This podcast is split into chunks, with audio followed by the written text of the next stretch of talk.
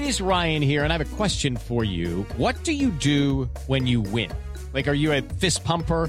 A woohooer, a hand clapper, a high fiver. I kind of like the high five, but if you want to hone in on those winning moves, check out Chumba Casino. At ChumbaCasino.com, choose from hundreds of social casino style games for your chance to redeem serious cash prizes. There are new game releases weekly, plus free daily bonuses. So don't wait. Start having the most fun ever at ChumbaCasino.com. No purchase necessary. VGW Group. Void were prohibited by law. See terms and conditions. 18 plus. It's time for today's Lucky Land horoscope with Victoria Cash. Life's gotten mundane, so shake up the daily routine and be adventurous with a trip to Lucky Land. You know what they say. Your chance to win starts with a spin. So go to LuckyLandSlots.com to play over 100 social casino-style games for free for your chance to redeem some serious prizes. Get lucky today at LuckyLandSlots.com. Available to players in the U.S., excluding Washington and Michigan. No purchase necessary. VGW Group. Void were prohibited by law. 18 plus. Terms and conditions apply. Okay, round two. Name something that's not boring. A laundry? Ooh, a book club. Computer solitaire, huh? Ah, sorry, we were looking for Chumba Casino. That's right. ChumbaCasino.com has over 100 casino style games. Join today and play for free for your chance to redeem some serious prizes. ChumbaCasino.com. No purchase necessary. Were prohibited by law. 18 plus. Terms and conditions apply. See website for details. Have you heard? Metro by T Mobile now includes Amazon Prime. Yes, enjoy the best of shopping and entertainment, movies, TV shows, music, free shipping, and much more. All included for just $40 per line for three lines. All on the T Mobile network. Discover the smarter way. Metro by T Mobile. That's genius. One offer per account. Offer subject to change. $12.99 per month value. Offer valid for new Amazon Prime members. Metro customers may notice reduced speeds versus some T Mobile customers. Video at 480p. Capable device required. See store for details and terms and conditions. This episode of the Managing Madrid podcast is brought to you by Hotel Europa in Madrid. I know a lot of you guys go to Madrid often for Real Madrid games. I know because like our patrons are always trying to coordinate who's going to this one, who's going to that one. I've been traveling in, asking us for recommendations on where to stay, where to go. When you go, don't bother booking any other hotel. Go to Hotel Europa. It's right in Plaza del Sol. You're close to bars, grocery, um, a lot of cool little cafes. Churreria San Gines, which is my go-to for churros and coffee. A lot of great coffee shops, cafes, bakeries, um, parks. Retiro and Cibeles are not far away. I think it's a 45 minute or an hour walk to the Bernabeu, but also like a very quick metro right away. Um, and you're just in the most happening part of the city. So Hotel Europa in Sol. They have hooked us up a couple times and we've been floored. Great Wi Fi. I know this because I've recorded multiple podcasts from there. Um, and you know what the best part is? Is you open up your balcony and you're right on Sol, so you get a view of the, the like the most happening part of downtown. But also you close the patio door and just silence. You get a good night's sleep. You, the noise just doesn't come in. So it's a great spot. Forget about booking anyone else. HotelEuropa.eu is where you go to book. Make them your go-to.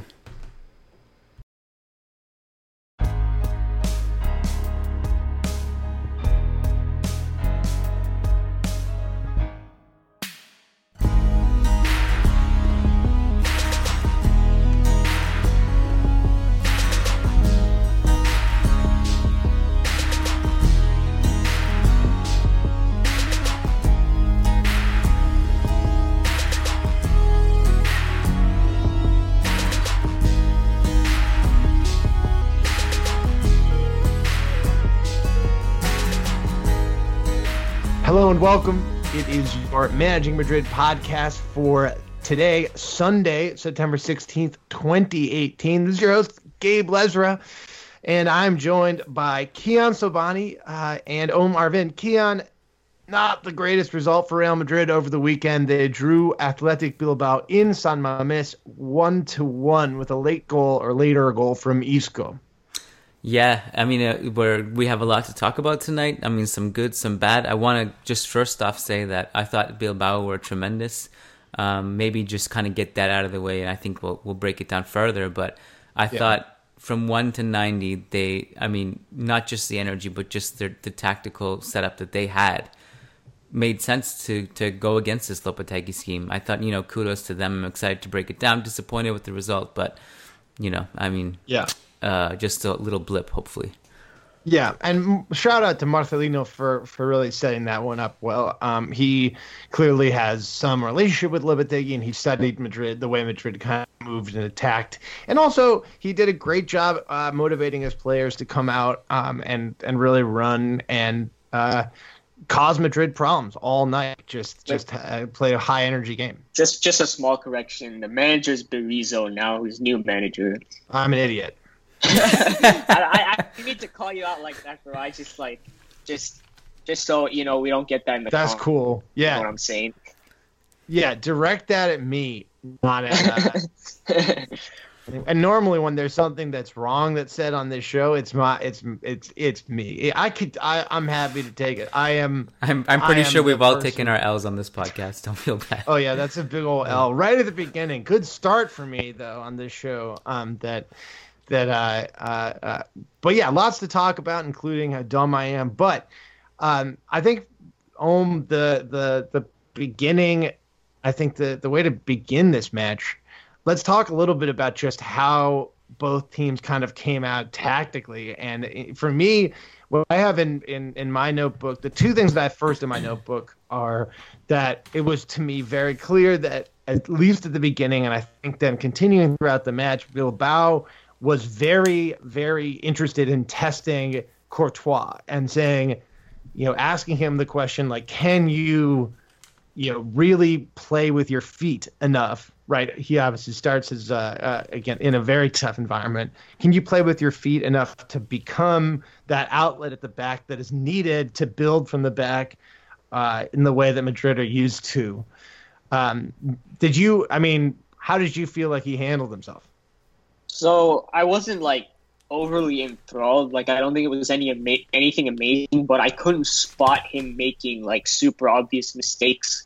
You know, there were a couple of times where he made some nice passes. I think especially because of the nature of the press, some some spaces opened up like you know for, for a couple seconds, and there were like I think two or three times where where Courtois like played a nice lofted pass into that area. It was you know it was a solid I think seven point five out of ten performance Yeah. on the ball. Um, you know, it better like I I- I've said this before. I'm not a huge fan of his on ball ability. I think Navas has improved leaps and bounds in that in that area over the past couple of seasons. It was a superior option to play out from the back, but I think Courtois, you know, did well enough in in in the game against Athletic Bilbao, and so I don't really see any angle which which with which I can criticize that performance. Yeah, I didn't see. Although, like it's documented with Chelsea that you know he wasn't the best goalkeeper with the ball at his feet.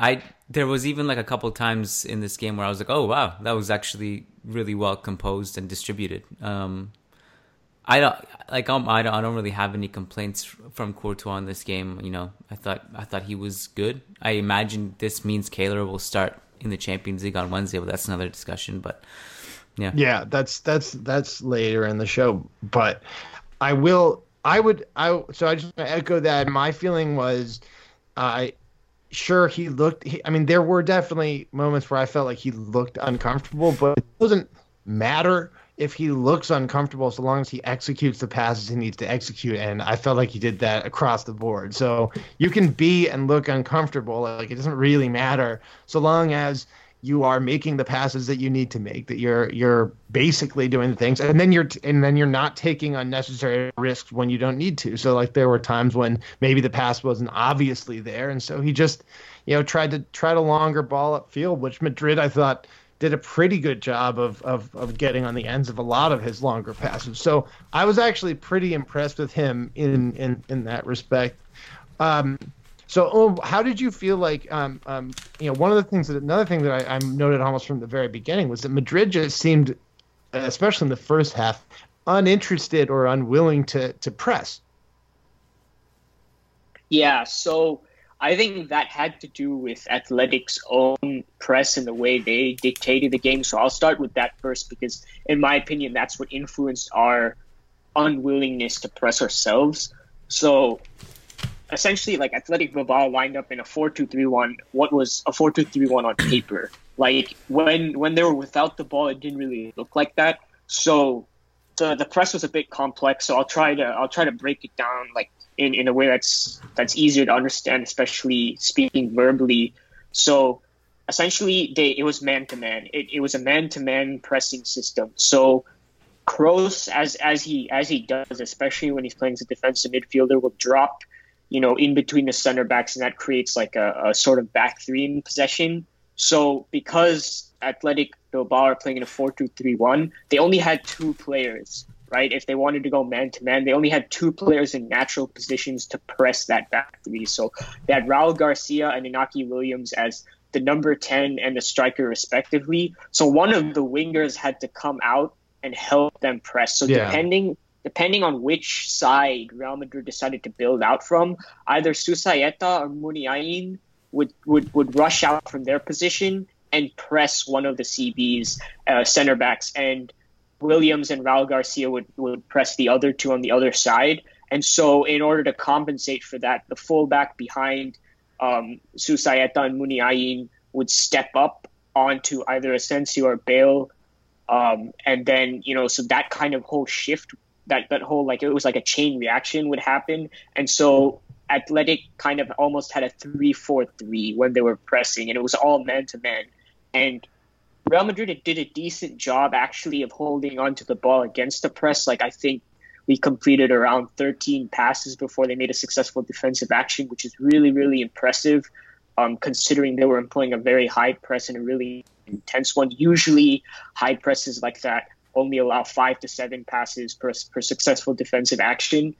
But the issue is once we tried to pass the ball into midfield, Dani Garcia and Beñat, who were marking Ceballos and Modric, would they would stick super close to them. I mean, they were willing to come extremely deep to follow our central midfielders. The same for the defenders that were on our front three, and they were clipping at our heels constantly.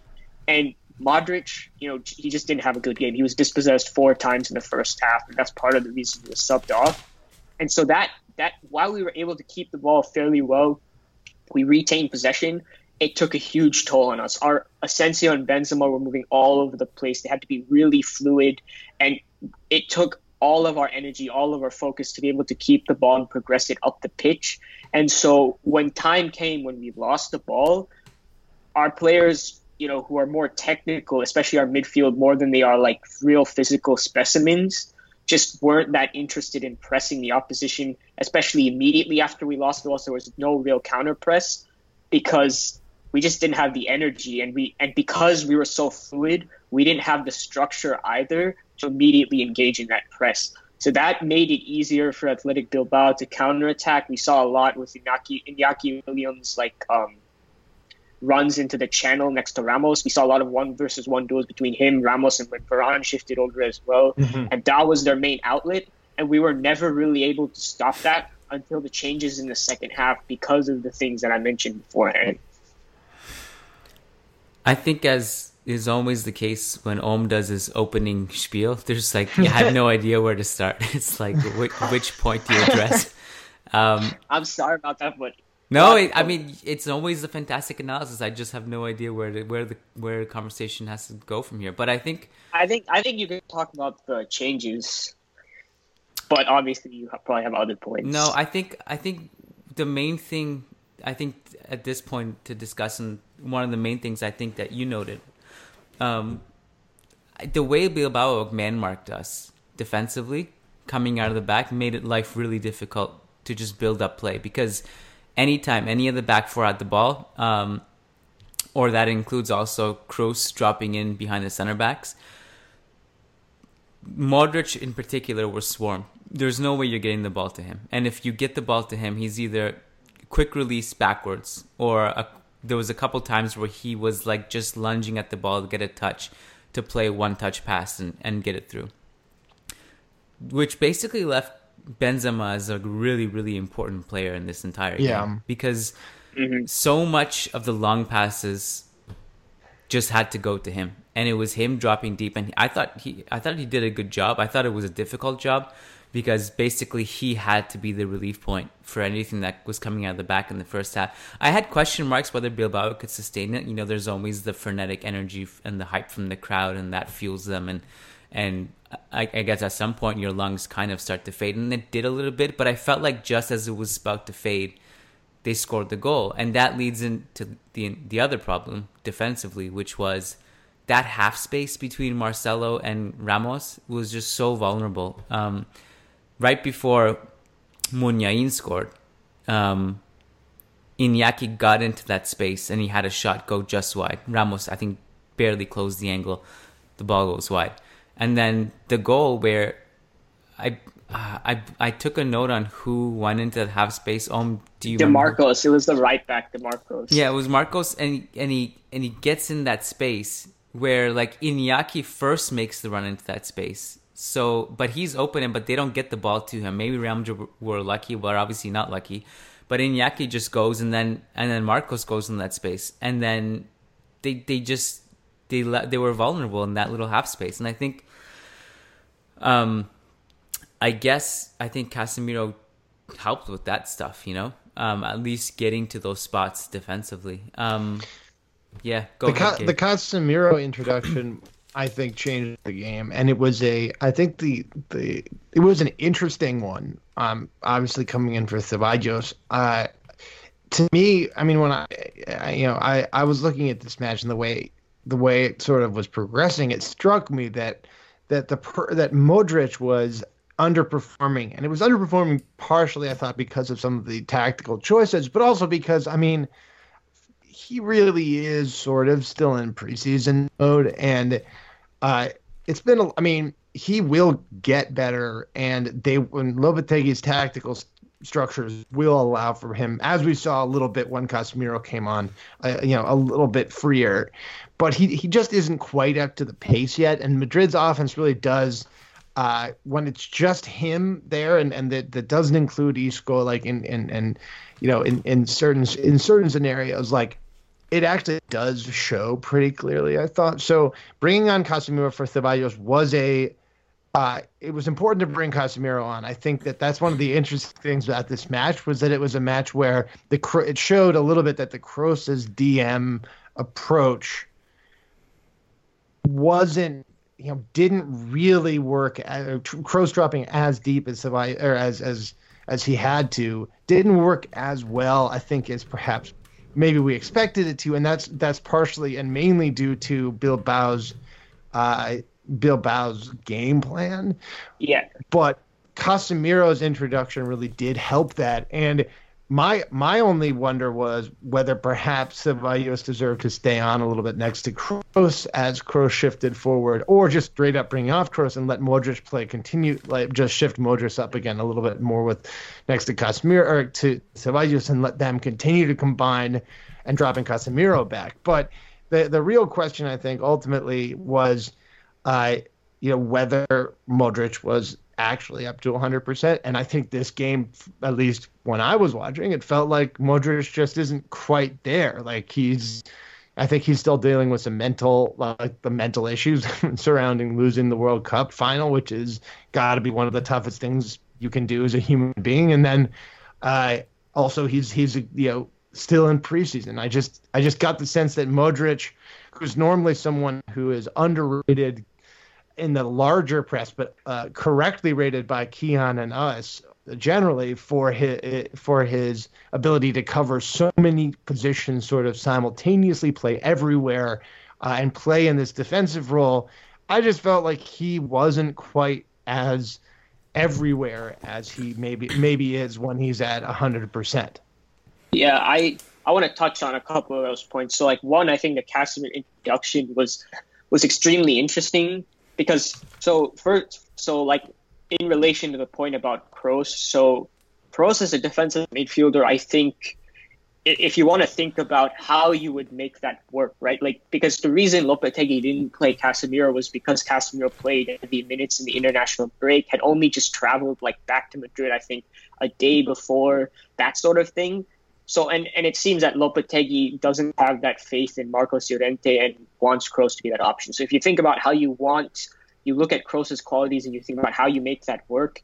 You think about what Kroos's strengths are and what his weaknesses are, and his weakness as a defensive midfielder is defending counterattacks because he doesn't have the mobility, the same level of I think desire as Casemiro. I think is fair to say because we've seen him jogging back multiple occasions. Not really this match, but on other occasions.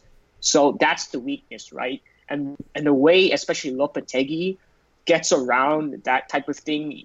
Even if you think about Spain when Busquets is playing as a defensive midfielder, I mean he's better defensively than Kroos, but he has the same mobility issues.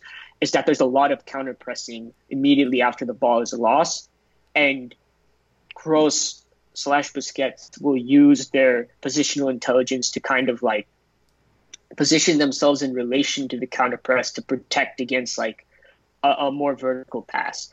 But as I mentioned before, Athletic Bilbao did not allow us to counter press, or we were not able to keep up with the pace of the game. So our ability to control the game is not just ha- it just just doesn't have to do with our, our actions on the ball, but also our actions off it.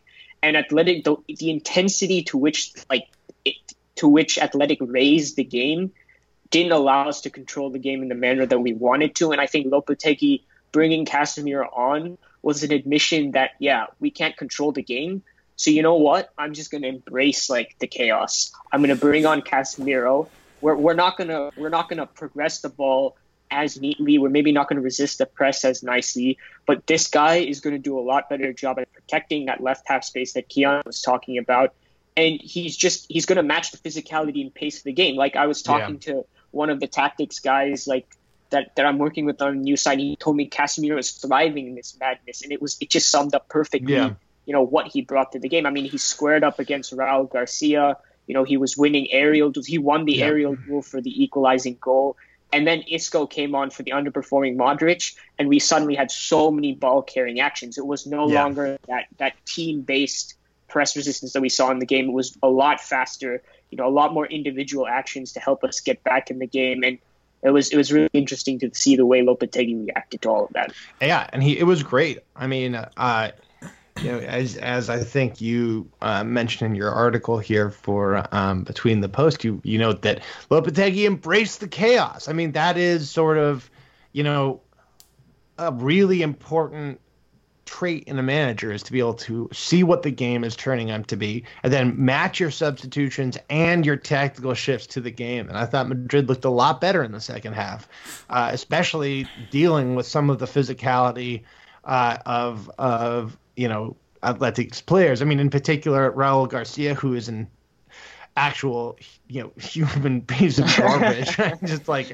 what I don't know if there's any player on uh, uh, on any team that I dislike as much as I, I, I have disliked for Raul Garcia. but uh, it was good to see him getting finally squared up against uh, uh, Casemiro, and I did feel like, uh, I mean, I did feel like Kroos was much better when he was a little bit relieved of some of those duties. So that that was all a lot of positives. I mean, truth be told, guys, this is a it's a game that it's important to, to win. Like let's let's not sugarcoat it. This is a game that, that Madrid needs to be able to win to win La Liga, but it's also there are positives to draw from this performance and this is not the end of La Liga. This is not the end of the world. This is not, you know, uh, sort of the catastrophe that I think some people have been making it out to be.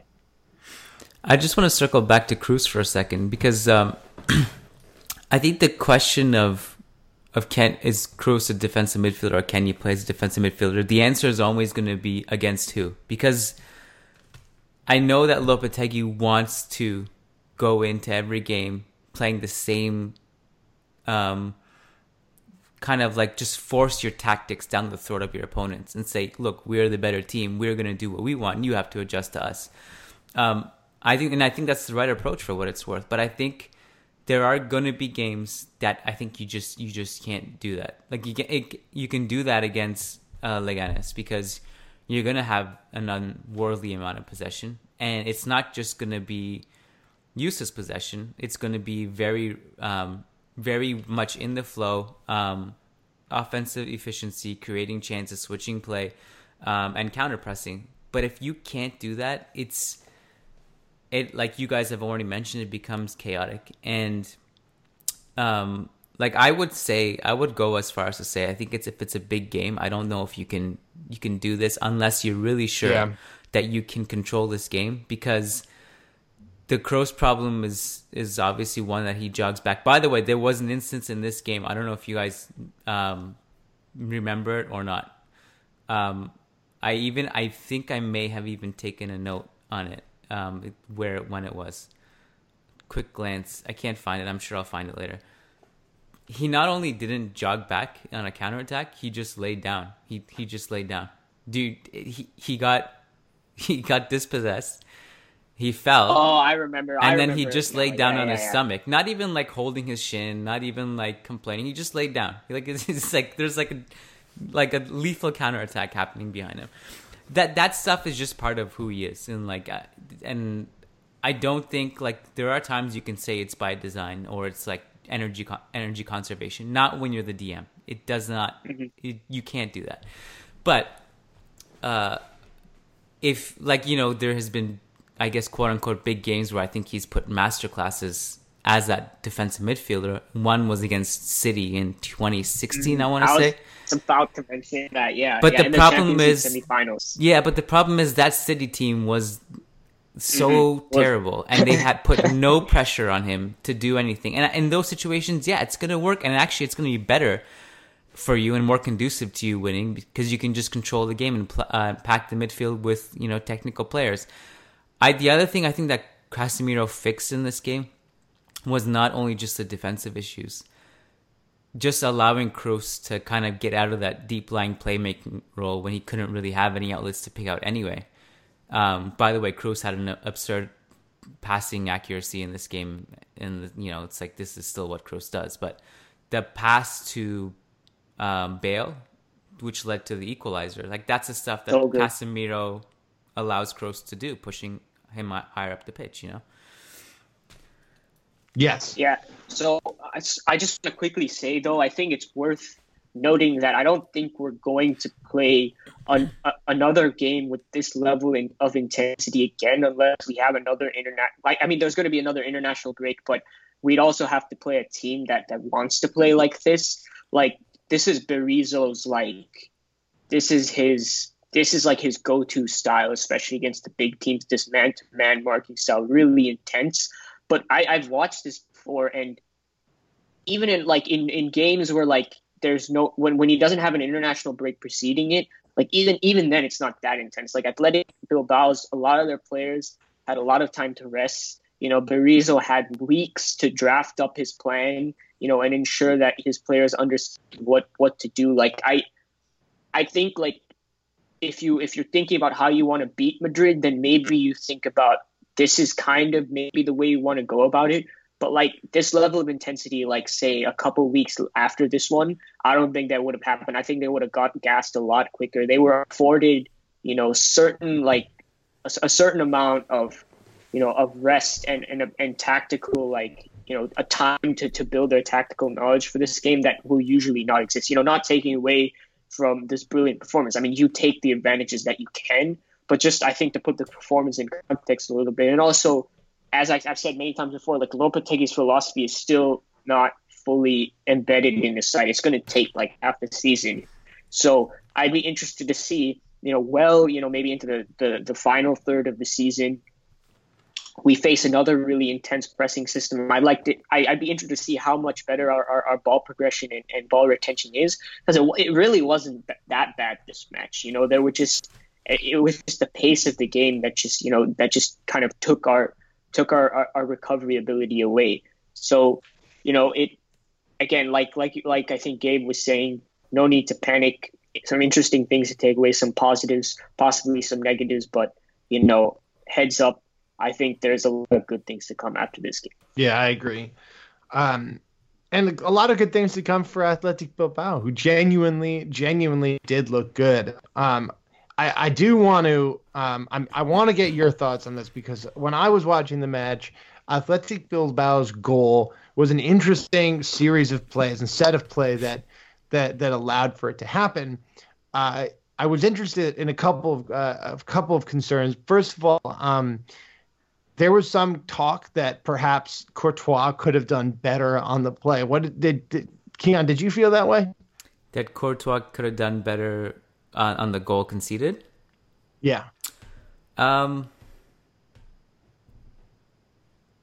I I find I, I didn't really think about it. I'm kind of I'm I'm actually I'm looking at the goal now. I I just I heard some. I heard some. Um, um, you know what? heard I mean, I, maybe he could have done about it. better. I think, but I, I don't know. I think it'd be really really harsh to pin it on him because I think it was a defensive sequence that broke down, and I think um, you know maybe he should maybe he should stay a bit put. I at the same time I don't know how much you want to pin it on him. I mean, I guess I, I don't I don't think that he's the person to pin it on. I, I disagree with the, the criticism, but I've seen it. I just wanted to deal with it. I think perhaps the only places that perhaps he should have done better on the square ball, where it seemed like he got um got a hand or a foot too. yeah. Um, but otherwise, I don't think he's to blame at all for that. I also found uh, interesting. I'm, I'm I think I, I'm interested in your take on that. This I think was a goal. It was I mean it was a goal that uh, was a very complicated one. I think in terms of the rules because what I saw when I watched this on on replay a couple of times was that it, it is a goal when Iñaki Williams should that just go in like the ball was going in, but when Muniain actually uh, uh Muniain, yeah, he actually smacked that thing in. I actually thought that at the at the, at that he was began that play and, and ended the play in an offside position, and I it was like inches from the goal when it was going in, so I didn't really understand why he would do that. But like on replay, I thought like this actually was an issue for him. So it I was don't know uh, if you. I mean, who cares, right? Because ultimately it didn't matter. But I thought this is one of those plays where even with VAR, and this is one of the things where uh, it's it's tough because even with VAR, this is a play where there's so many bodies. Um, you need very specific camera angles and very specific uh, tech to actually see this. But when they did do it in very slow mo, I felt like he was he he began the play in an offside position and then smacked the ball into the net for no reason or to steal a goal from his friend Iñaki, which was pretty rude.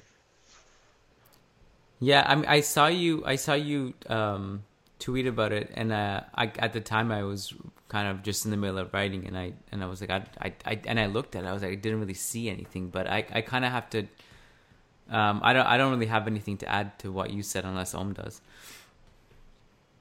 I I mean, well, I mean, I think, I think the people the people that are fault. I think Ramos, if you look at like the play, was well out of position um, when when they started like building from like around the halfway line, and he was trying to run back, but it was too late. And Yaki made that move into that half space, and Varane tracked it, and Ramos was trying the entire time to get Yeah. back in position, but everyone was caught ball watching, and then De Marcos makes that run, like blindside run, like on the underlap.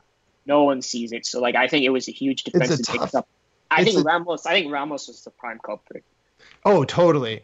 Uh, and it's a tough, it's a tough pill to swallow a little bit. I mean, like I think it's a fair result, though. If you look at the um, expected goals, the advanced metrics, I mean, actually, Real Madrid played a pretty strong game. Like absent that exact play, Madrid had about what 1.6, 1.7 expected goals, whereas uh, and Bilbao had one, but a huge chunk of them, 8.8 of their expected goals came from that shot, those two shots, right? Because they, they they're qualifying Williams's initial play as a shot, and then uh, Muniain's is also a shot. So actually, like the, the the display of likelihood, like likely chances from Bilbao shows actually that that they were taking a lot of low percentage chances and i actually felt that that like that they may have been they were creating uh, danger in the spaces but the danger wasn't actually leading to uh,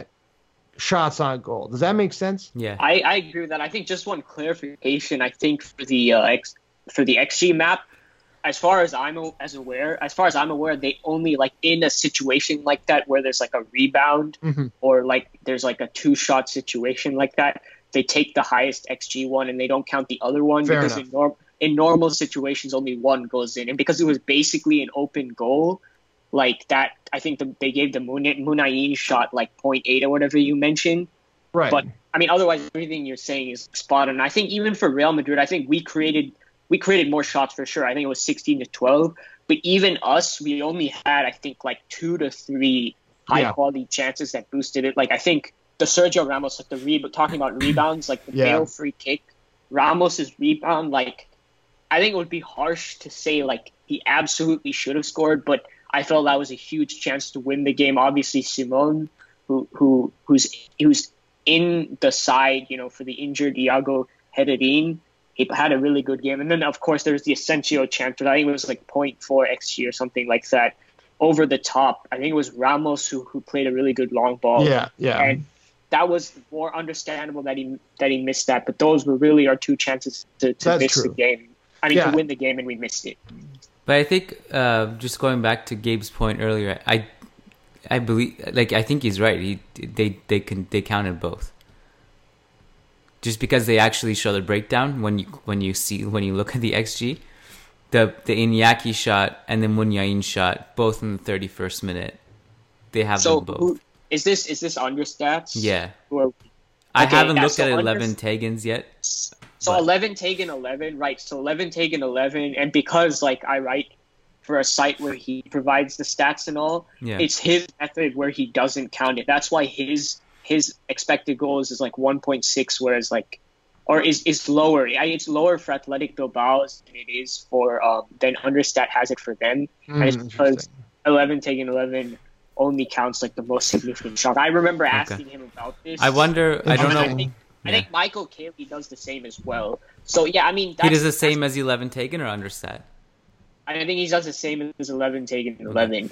Um, so I think that's one thing, obviously, to keep you know be careful of. Like these are all different methodologies. Ninety five percent of the time, they're generally coming up with the same numbers, but there's always situations like this where you have to you have to use your head and Right. I agree with eleven take. I I agree with that that methodology. I just what if I when I'm looking at the the two two aspects of the kind of XG map, if you actually I mean just looking at it, you know, Athletic scored about what their XG was, which is fair enough. Sometimes people score over, sometimes people score under.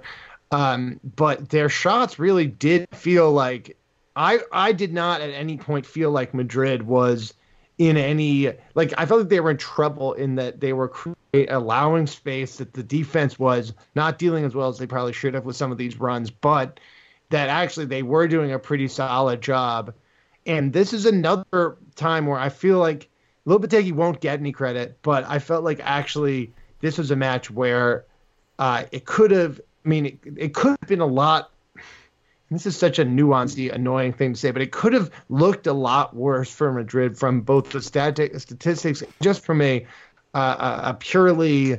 I mean, if you think about how uh, how much right uh, uh, Athletic came out to play this match and how high energy they were and how and how well they executed their game plan. Looking at this this map, actually they executed their game plan pretty well against Real Madrid, but their offensive game plan.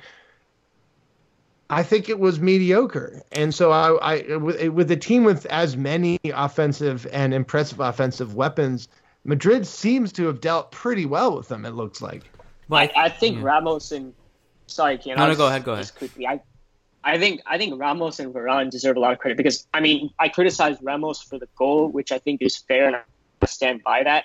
But there were four or five occasions for both players where they were one versus one with In- Iñaki Williams or Susaeta or De Marcos down that right flank, and they just flat out stopped them and, and didn't allow those dangerous situations to turn into shots. And like, I mean, these are two world class center backs. Like, I mean, they will mis- make mistakes from time to time, especially in like a high intensity game like this.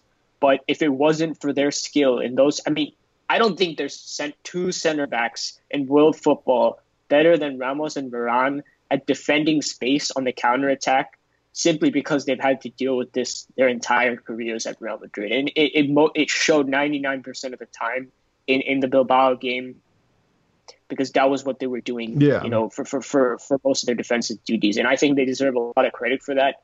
Um, and I think I think Real Madrid fans especially are getting better at recognizing that and perhaps being a little easier on them because yeah, they'll make the mistake. I think Ramos is prone to brain farts more than Varane, but they also don't get enough credit for, for performing an immensely difficult job. Yeah. And we we saw it again uh, yesterday against Athletic Bilbao. Well, there were, I, I think one to Gabe's point and then two to Om's point.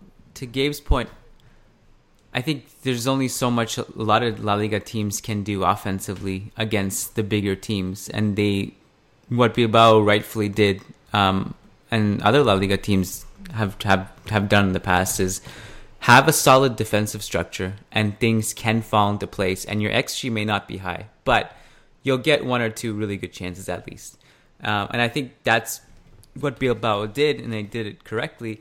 I think. Um, I also think at, at some point, I mean, like Iñaki was was a, was a big threat, obviously, but I think what they tried to do, especially they did this early and often, they did it five times within the first thirty minutes by my notes, is they tried to get Iñaki into a foot race with the defensive line, long pass, and hope that he can just kind of let it run past the shoulder and just and have a foot race. Varane and Ramos locked it down every time, and uh, they were either in position or they, they could just shield the ball uh, or just dispossess them. And I think, like Om said, giving them credit for that. I'd also say, um, uh, what were what were you saying, Om? What was I going to say? What, to your point, what were you saying? Um, I was talking about how they defend space better than any other center backs in world football, and you know how they deserve credit for that. And you know, I you you don't ignore the brain farts which Ramos can be prone to, but like they've been doing this their entire careers, so like this is just routine for them at this point. No, you said something else.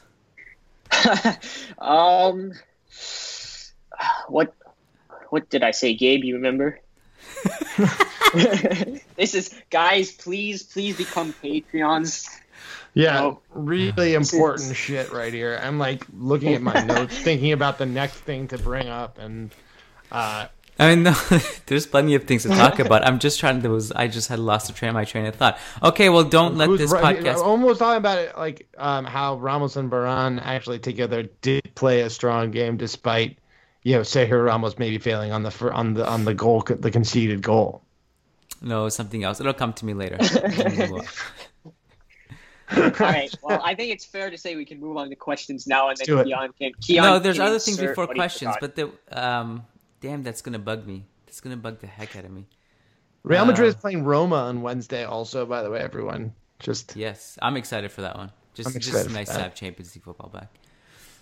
Uh, in terms, I mean, in terms of other things that that that I wanted to uh, mention, I think we've basically kind of covered it. The last topic that I wanted to bring up, and I know this is going to annoy Kiyan, but um, I wanted to, Kiyan, I wanted you to toss us an update on how the Isco haters are are Isco haters, and then Isco uh, lovers. And Yeah. Dani Ceballos atta- haters are are doing. What? How's that? How's that drama unfolding? Um, well, it, it, it's we're not, as I said on Twitter, we're not allowed to like nice things. Um, and in this case, we're not allowed to like more than one player or support multiple players. We're not we're not allowed to like one player, but also like another player. Is essentially the rule on Twitter. Ah, yes, yeah. So if you know if um I remember in the in one of the Spain games, I think it was I don't know if it was Croatia or England. I think it was England. Um, just people going at going at me because I said Isco's defensive work rate is and also IQ is I underrated. And, it, and and oh yeah, we talked about this last podcast. Everyone, Yeah, and yeah, people yeah, were like, you know, he's not on the pitch to defend, blah blah. blah. And then we we we dunked on them um, last podcast, but th- it it just amazes me because like then it's like, oh, see, Lopetegui does know that you can't start Isco, and then then the team plays you know quote unquote poorly without him, and then it's because Isco's not there and Ceballos is overhyped, and it, it just it just I saw so much. I saw so much Isco slander, you know, before the match when when people realized he wasn't starting, and then like right after he came on.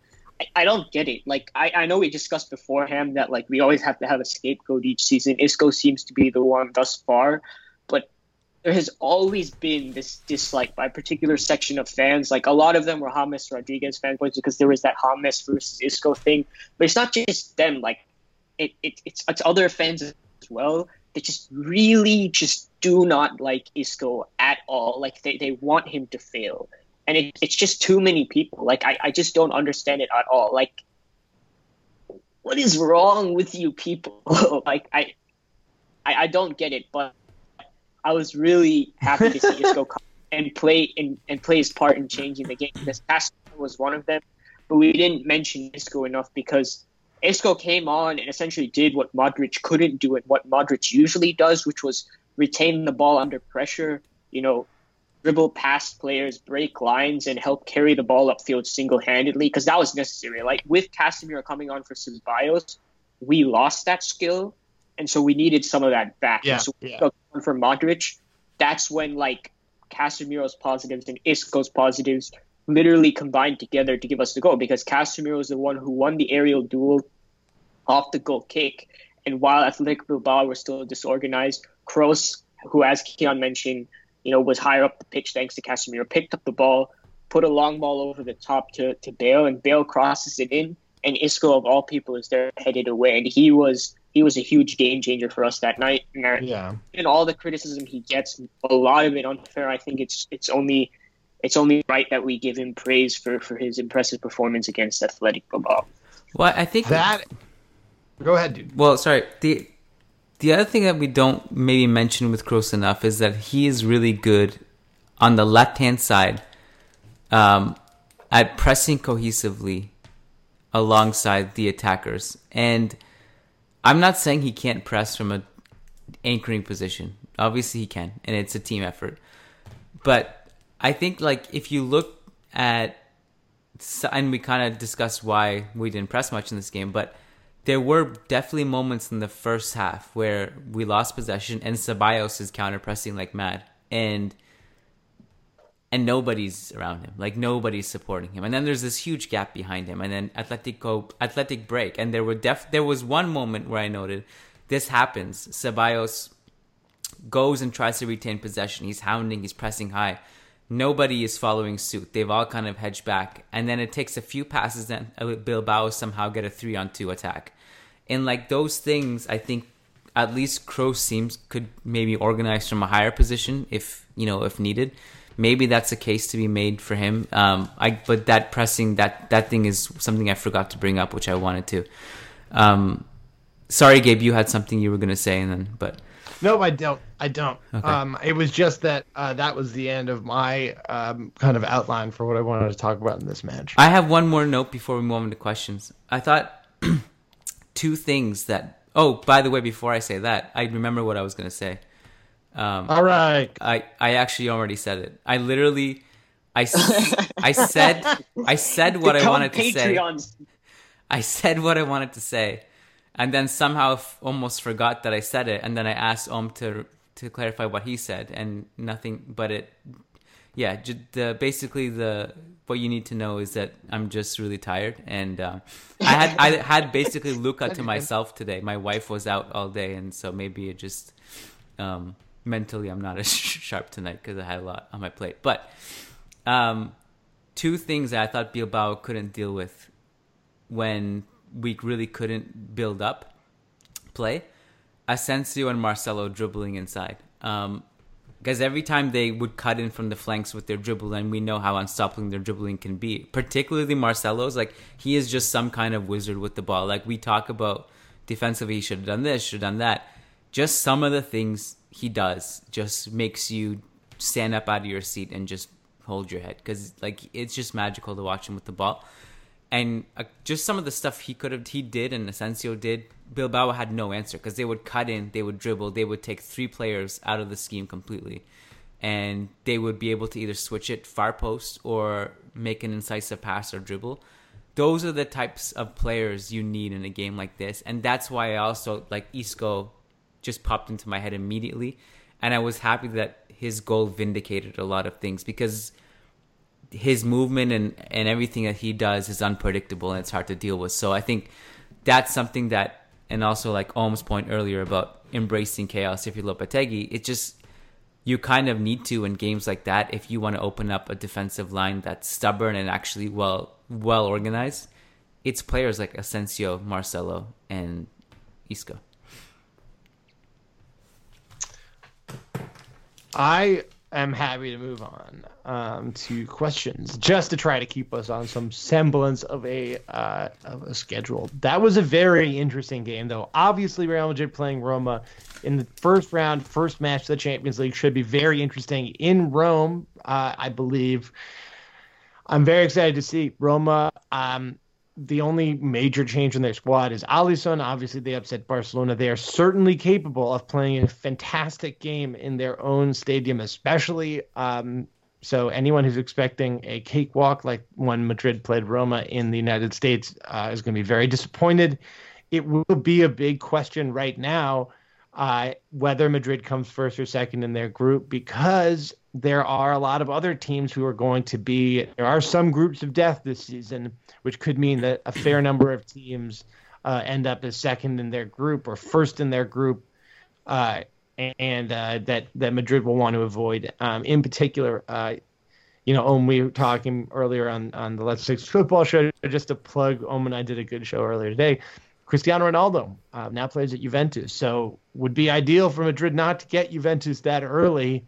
Um, though, you know, it could happen. Manchester City, all these other teams. If we So have to play them, I'd rather it be early for sure.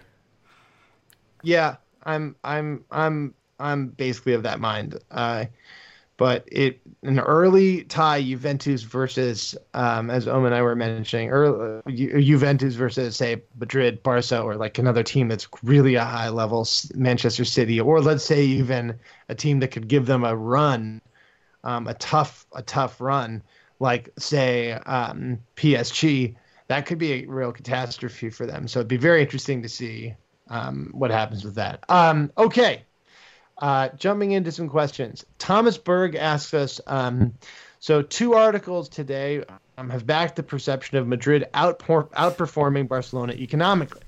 With this and quote and our book of Managing Madrid podcast, very good friend and and various time guest Steven Mandis is his book, The Real Madrid Way. Uh, extensive di- economic di- deep dive uh, maybe it's time now to get Balagué, Guillem Balagué on to ask him to explain what he means when he says that Real Madrid are in so much debt that they can't buy the players they want. Uh, I so just two things. First of all, um, we may be uh, privy to information, or uh, Guillem may be privy, privy to information we don't have, and I'm very interested to see you chat with him to um, have a conversation because I think it would be really illuminating um, to hear where he's coming from and and um, you know where where where you know, what what he's thinking, why um, you know what where this is coming from this this type of argument, uh, and so hopefully he would be willing to come on. We'd love to chat um, about this, but mainly about other stuff. So if he's doubtful that he's listening, but if he is, we'd love to have you on um, to chat about this. I think it's very interesting. Um from all the publicly available information, and as you say, the data from uh, the Real Madrid Way, which um, Steven Mandis, just uh, to remind everyone, Steven Mandis is a professor at Columbia University. He's also a uh, uh, who's also run a hedge fund. He is a uh, economist, a finance guy. He's dug into Madrid financials very closely and shown, I think, pretty conclusively how economically healthy Real Madrid are. Um, and uh, with these articles now saying Madrid also is continuing to be economically healthy, um, and uh, I I I find I look at this situation personally as someone who's studied these before and think to myself that Madrid is a very healthy company when it comes to, you know, just normal corporate activities. Like it's a it's a very high end corporate, uh, uh, you know, very healthy corporate company that could, in fact, if I were you know giving advice or if I were their lawyer, I would tell them something along the lines of you can take on more leverage if you'd like um, to make investments that you feel comfortable with. So it's not just that they are at the extent of their leverage; they they could stand to be a little bit more leveraged to increase profits. Um, but obviously, with any leverage comes risks. So, uh, yeah, but this has to do also with the. I think the reason we're seeing these articles is that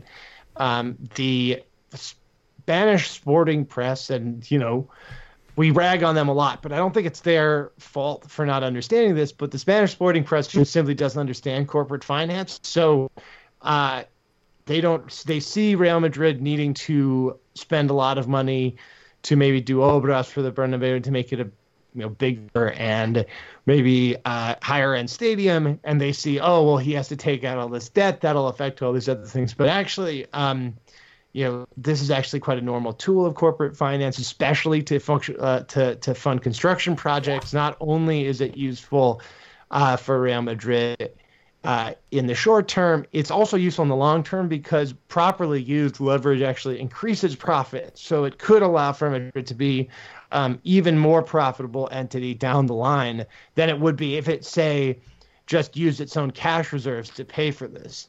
Uh, and I can explain that in a different show, but not today because it takes a little bit more, um, a little bit more nuance. But they're they're right now what we see is a very economically healthy club.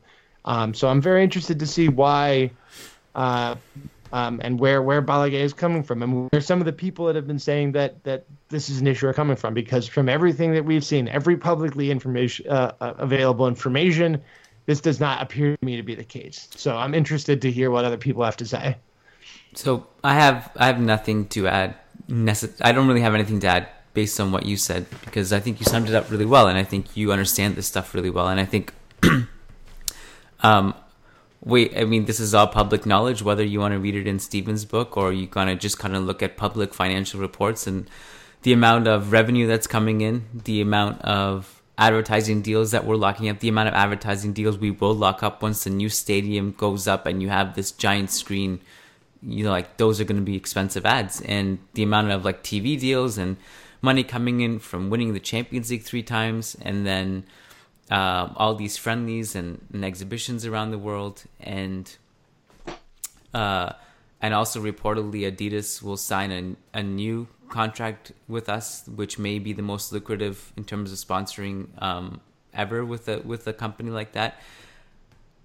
It when you know, I, I, I Balagué may or may not come on the show to talk to us about this, or maybe he does. He just doesn't want anyone to ask him, but I don't know. But um, I, I, when he says that Real Madrid are in so much debt that we can't buy the players, I, I don't know if people realize, but I, or maybe it's just really under talked about, and and we just don't realize because I understand we've been in a net negative spend.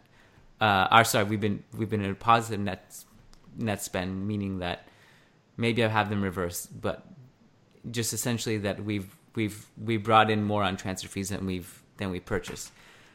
Maybe people don't realize we spent 180 million euros this summer. I know it's low key, but it's 180 million, and that still leaves 80 million left over even after you know purchase selling Ronaldo, getting 100 million there. That's 80 million we've we spent. Um, it 180 million altogether. It if we couldn't, then we wouldn't. You know what I mean? I so I'd be very Yeah. curious to know what Guillem is referring to. I mean, it's possible he has. we also there were also raises that were given. I mean, there's yeah. Um, and raises are actually a more complex um, thing to deal with than uh, amortized transfer fees. You know exactly how much they're going to cost, but raises include incentives and all these other things. And uh, so yeah, I mean, I don't know. I don't really get where this is coming from, um, but that's all I have to say. I'm I'm, very, I'm interested to hear where people are coming from and uh, and if maybe this is just um, something that that has been kind of muttered about or or kind of floated out there by the by the Catalan press. But I, I would say that I would expect uh, what I've seen of Barcelona's financials that they actually may have some issues with um, with debt actually because not just because of um, you know the amount that they've spent obviously, but also because of uh, but also because of the fact that the banks that they le- lend from generally are not quite as strong banks as others, and so we'll we'll have to see. But also, their Um, wage structure is And their, astronomical. as we know, their wage Yeah. structure is quite quite different from Real Madrid's. Um, and we lost Ronaldo's salary off the books too. Ronaldo's salary, everyone should remember, is about sixty million a year, just by itself, because he he demanded thirty million after tax. Yeah. Um, okay, Next question. Esther Hariri asks us um, about roles. Hey guys, um, I've got a question about Lopetegui. Uh, I'm still lost with uh, the roles for the midfielders overall. Is Kroos a center defensive midfielder or center midfielder? Is Modric is Modric number ten? What uh, a number ten? What is the role of Ceballos? I only see him pass and get fouled. How about these?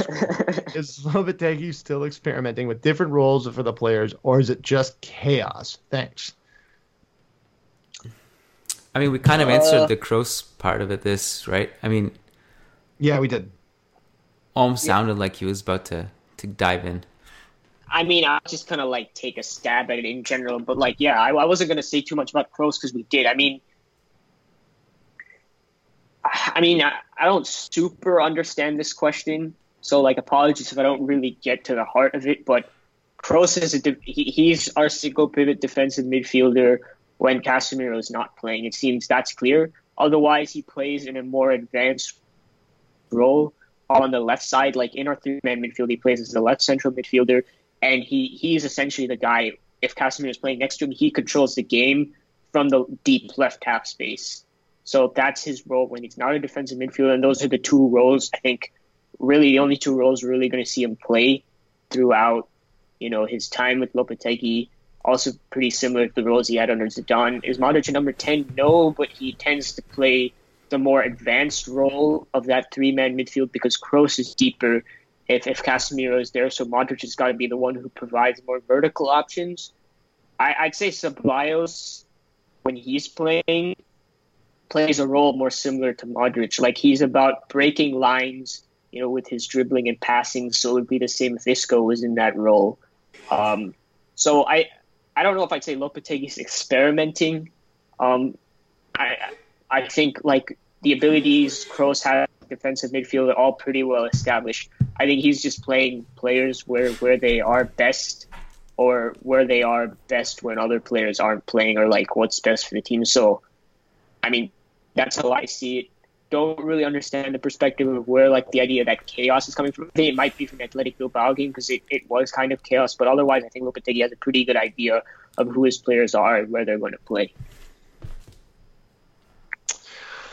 Um, Sheikh Atiri asks us, uh, or points out, even though Mourinho was the great Satan, his team was second to none ever in counterattacks, that Madrid team.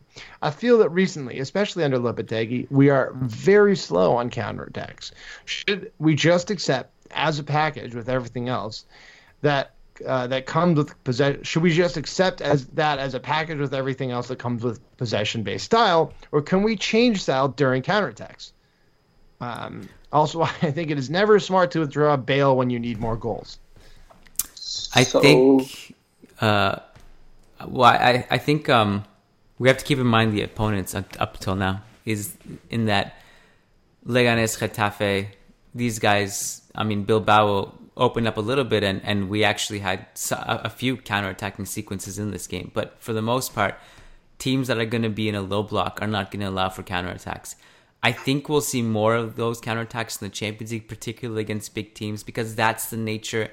And that Yeah. not like an underrated reason why Real Madrid thrive in Europe is because big teams tend to go at us, and we just I would can't I would be them. interested to see how. I mean, Shea, look for this against Roma in Rome. This that that's a that's a matchup circled on my calendar. I'm very interested. It's it's the it's the first test in in the Lopetegui era of this style of football. I think.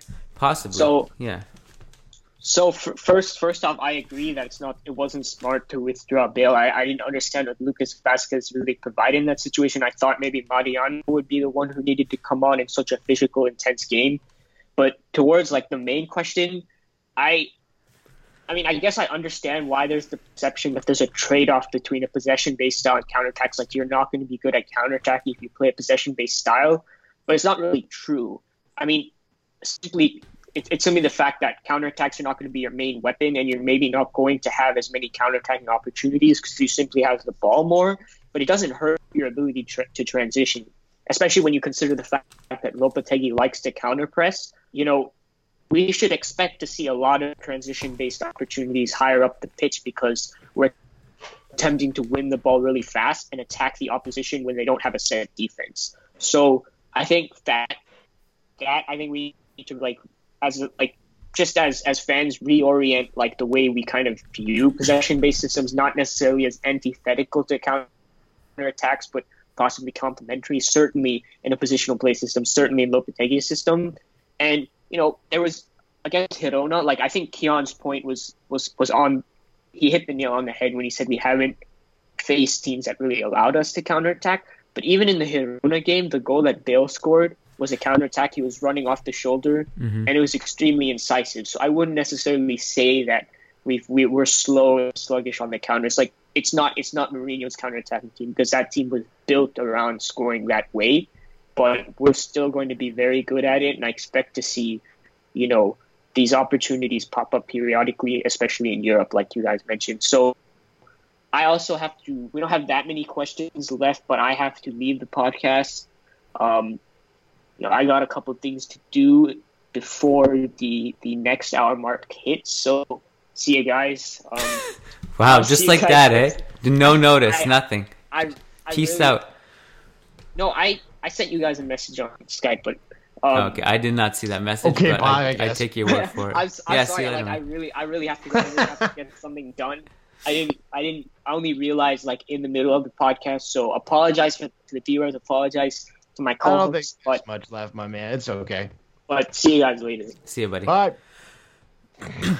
Um, the, yeah, and the other thing with the counter, and, and I, I know the Girona point is interesting because Om brought up the Bill uh, goal before he left, but it, I think we may have mentioned this on a previous episode, and, and as cliche and lame as it sounds, if Real Madrid score first in under this particular scheme and blueprint, it's going to be hard to claw your way back against them, and you're going to have to open up and counterattack and and all this because that's exactly what happened to Girona. It's like they played well. They go behind a goal. Second half, things just change. They concede a penalty. Then Real Madrid just keep the ball, and Girona have to push up, and it's just demoralizing to play against. That may have happened against Bilbao if Ramos scores that in the second half or whatever. I also wanted to um, explain the Bale sub from the perspective of Lopetegui. Um, because Lopetegui was asked this question, and um, I think his answer is at least interesting to explain it a bit. He said, Mariano could have been an option, uh, but we understand that Gareth Bale needed a rest. Yeah. And we decided to put Lucas on to create a lot of danger. With Isco, we were looking for a player to get behind the midfielders and who could receive the ball. So, like, and this kind of goes with for all of his subs. Um, he was criticized for his subs against Atletico in the Super Cup, um, and then in this one, mostly because Real Madrid didn't get a result either. But when you kind of go back and rationalizing the, the thought process behind it, it's not it's not that like outlandish and and crazy. Yeah, you can see where he's coming from Yeah. at least, Yeah. which is better than I thought. Sometimes with Zidane, he did seem to act a little bit more on gut. Um, I mean, or at least that's what he, the impression he gave in his press conferences. Um, Jamie Dow uh, asks us. I understand the logic behind Kroos starting as our pivot for his Bilbao, given that Casemiro returned from the international break late and the additional technical midfielder would be ideal from breaking uh, Bilbao's press and finding a way through any deep block. I also understand the logic of starting given his performance sustained midweek, but surely, if the past few seasons have taught us anything, it's that Kroos can can uh, Kroos can play that in a pinch or if we're really not expecting much resistance, but he doesn't provide enough cover. And against teams looking to counter, we need that natural defensive midfielder. Surely last night was exactly why we have Marcos in the squad, a natural defensive midfielder who can break with this his with um, uh, can help with distribution and breaking any press without leaving us so vulnerable on the break. If he's not going to play when Casemiro isn't 100%, when is he ever likely to get minutes? Probably when Casemiro and Kroos are out somehow. Um, or this game shows why it might have been a smart play to start him. I mean, yeah, no, I think, another op- but I point. think, and again, like I, I know we talked about this, and but I think the way Lopetegui justified it is not so much about um, do I need Marcos or Kroos? It was do I need a DM, a pure DM or not? And I think he really expected that he would just control this game with Kroos as an anchor and just pass this game to death. And I think he was probably surprised about how Bilbao played them. And Yeah, I think so. Yeah, and I think that's essentially what it was. I think if he goes with a DM to start, it's probably Casemiro anyway. Um, Yeah. but I, I just think he was probably caught off guard with the way Bilbao handled. But I agree with Jamie, like generally. Uh, I totally agree with that. I don't have anything else to add. Actually, um, this is a good question, and it's on. Hopefully, that um, we'll see Marcos more. Um, I and I believe we will. I'll just say that it's still early going. Um, I think that we will see him more. Uh, Lopetegui knows him and knows what he can bring to the pitch. So I think it's just it, we're playing Bilbao at San Mames. I get the instinct to want to go with.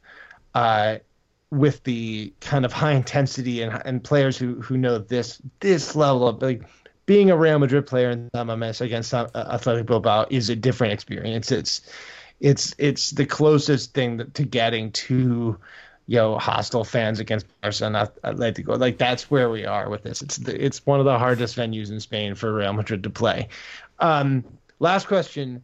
Sajid Reyes asks us about Casemiro.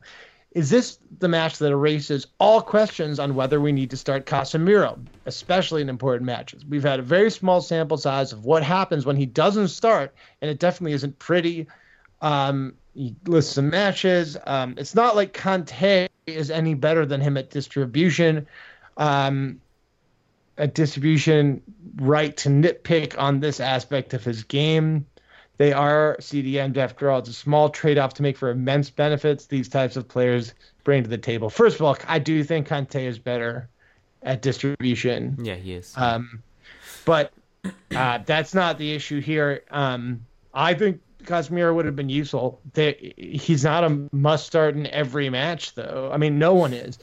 I really don't think anyone should be a must start in every match. Madrid needs to be deep enough that they should feel comfortable having any player be out um, and have the other person step up. And if it needs to have a tactical adjustment, like perhaps Lopetegui could have done more of a double pivot rather than leaving Kroos kind of exposed at the back. I mean, there are there were tactical answers to this, I think. But yeah, I, I mean, I think Casemiro would have been really useful in this match, especially given the way the game progressed and how much better the team looked once he and Isco came on. So yeah, it, it was this is a, was a, a match that showcased the types of. I think there is a, a wide variety of times when he is a very useful player, and he will start generally. I think. Well, I think again, this goes back to Lopetegui's thought process going into certain games, and and I mean this particular subject we probably really Yeah. touched on the most in this podcast, but uh, you know, like Saji said, there's a small sample size of what happens when he doesn't start for us, and definitely isn't pretty. Bayern second leg. Now this one, I mean, there's also been plenty of good sample sizes Yeah. without him in big games throughout the last two three years, and I think so. It, either way, like I think there are certain games he, he we need him. Certain other games we can we can get away without him and and play a better like you know hold up possession game or whatever. I, but also we've we've to Lopetegui's thought process again. I think he's trying to find a way to be able to have a press resistant team without him. Um, because Casemiro really struggled, especially in Girona, and hasn't had a great year until now. When I thought he was he was really good yesterday, I think is trying to find a way where he can just pack the midfield with technically gifted players, because he's really worried about teams pressing Casemiro, and I think that's what he was trying to do. And then, but that doesn't mean Casemiro is going to be brushed aside and, and be lost, and obviously not. Especially we saw what he did yesterday. I just think that there's going to be different games, different moments, different fits, and I and I don't know like again like if if everybody is healthy in the team, it's the same problem almost as you have had like every year, which is a good problem, which is some games it's going to be Isco on the bench, some games going to be Casemiro, like some games it's going to be maybe Asensio, like it just when everybody is healthy, there's actually one or two places in the squad that are debatable and they're up for grabs. And Casemiro's slot is one of them. Isco's is the other one. Yeah. me. yeah. So Yep. I, I just you know it's not clear cut. All right, that is your long Welcome back to your uh, Managing Madrid podcast. This is um, this has been your long show. We will be back to discuss Roma um, on Wednesday, and until then, you may get. Om and I had a very interesting chat about um, some stuff about um, the Ronaldo transfer, some new FIFA potential FIFA roles. We may push that out to you as well. Um, and that's sort of all I've got. Kiyan, do you have anything that you want to plug? Um, on Tuesday, Matt and I, I think possibly Sam Sharp, but I'm not sure. We're gonna record a podcast for our patrons to um, give you an update on the performances of the loan players. So every Tuesday we call it the Loan Tracker Podcast, and this week we'll talk about the performances of Odegaard, uh, Kovacic, um, uh, Vinicius Jr., who is not really on loan, but we know we cover him anyway, and, and a couple others. Raul de Tomas, who played on Friday and and and played well. So we'll do that, and um, we should do Patreon shoutouts, and then I guess before we wrap Do it up, all right.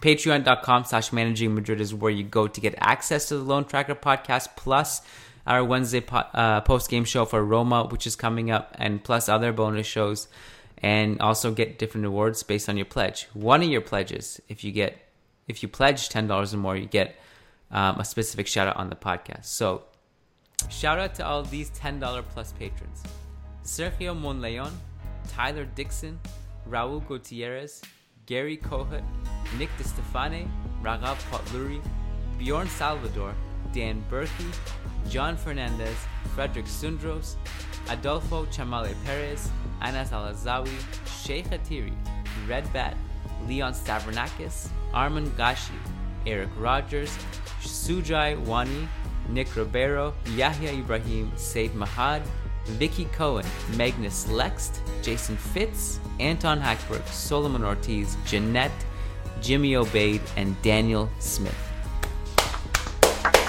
The GOATs. Thank you all. You're wonderful. And until next week, or until Wednesday, Hala Madrid. Hala Madrid.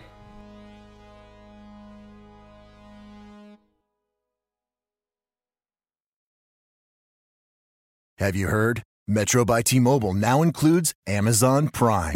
Yes, enjoy the best of shopping and entertainment, movies, TV shows, music, free shipping, and much more. All included for just $40 per line for three lines. All on the T Mobile network. Discover the smarter way. Metro by T Mobile. That's genius. One offer per account. Offer subject to change. $12.99 per month value. Offer valid for new Amazon Prime members. Metro customers may notice reduced speeds versus some T Mobile customers. Video at 480p. Capable device required. See store for details and terms and conditions. Introducing the amazing iPhone 10s you'll love on T-Mobile, the most loved in wireless. It's the perfect way to stay connected to those you heart most. Fall in love with iPhone 10s on T-Mobile, and right now, trade in an eligible iPhone and you'll save $300. Visit a store or call 1-800-T-Mobile. If you cancel service, remaining balance is due. Qualifying service and finance agreements required. 279.99 down plus 30 per month times 24. Full price 999.99. 0% APR for well qualified buyers plus tax on full price. Allow 8 weeks for rebate. Sports Social Podcast Network. Judy was boring. Hello. Then Judy discovered ChumbaCasino.com. It's my little escape. Now Judy's the life of the party. Oh, baby, Mama's bringing home the bacon. Whoa, take it easy, Judy. The Chumba life is for everybody. So go to ChumbaCasino.com and play over 100 casino style games. Join today and play for free for your chance to redeem some serious prizes. ChumbaCasino.com. No purchase necessary. Void where prohibited by law. 18 plus terms and conditions apply. See website for details.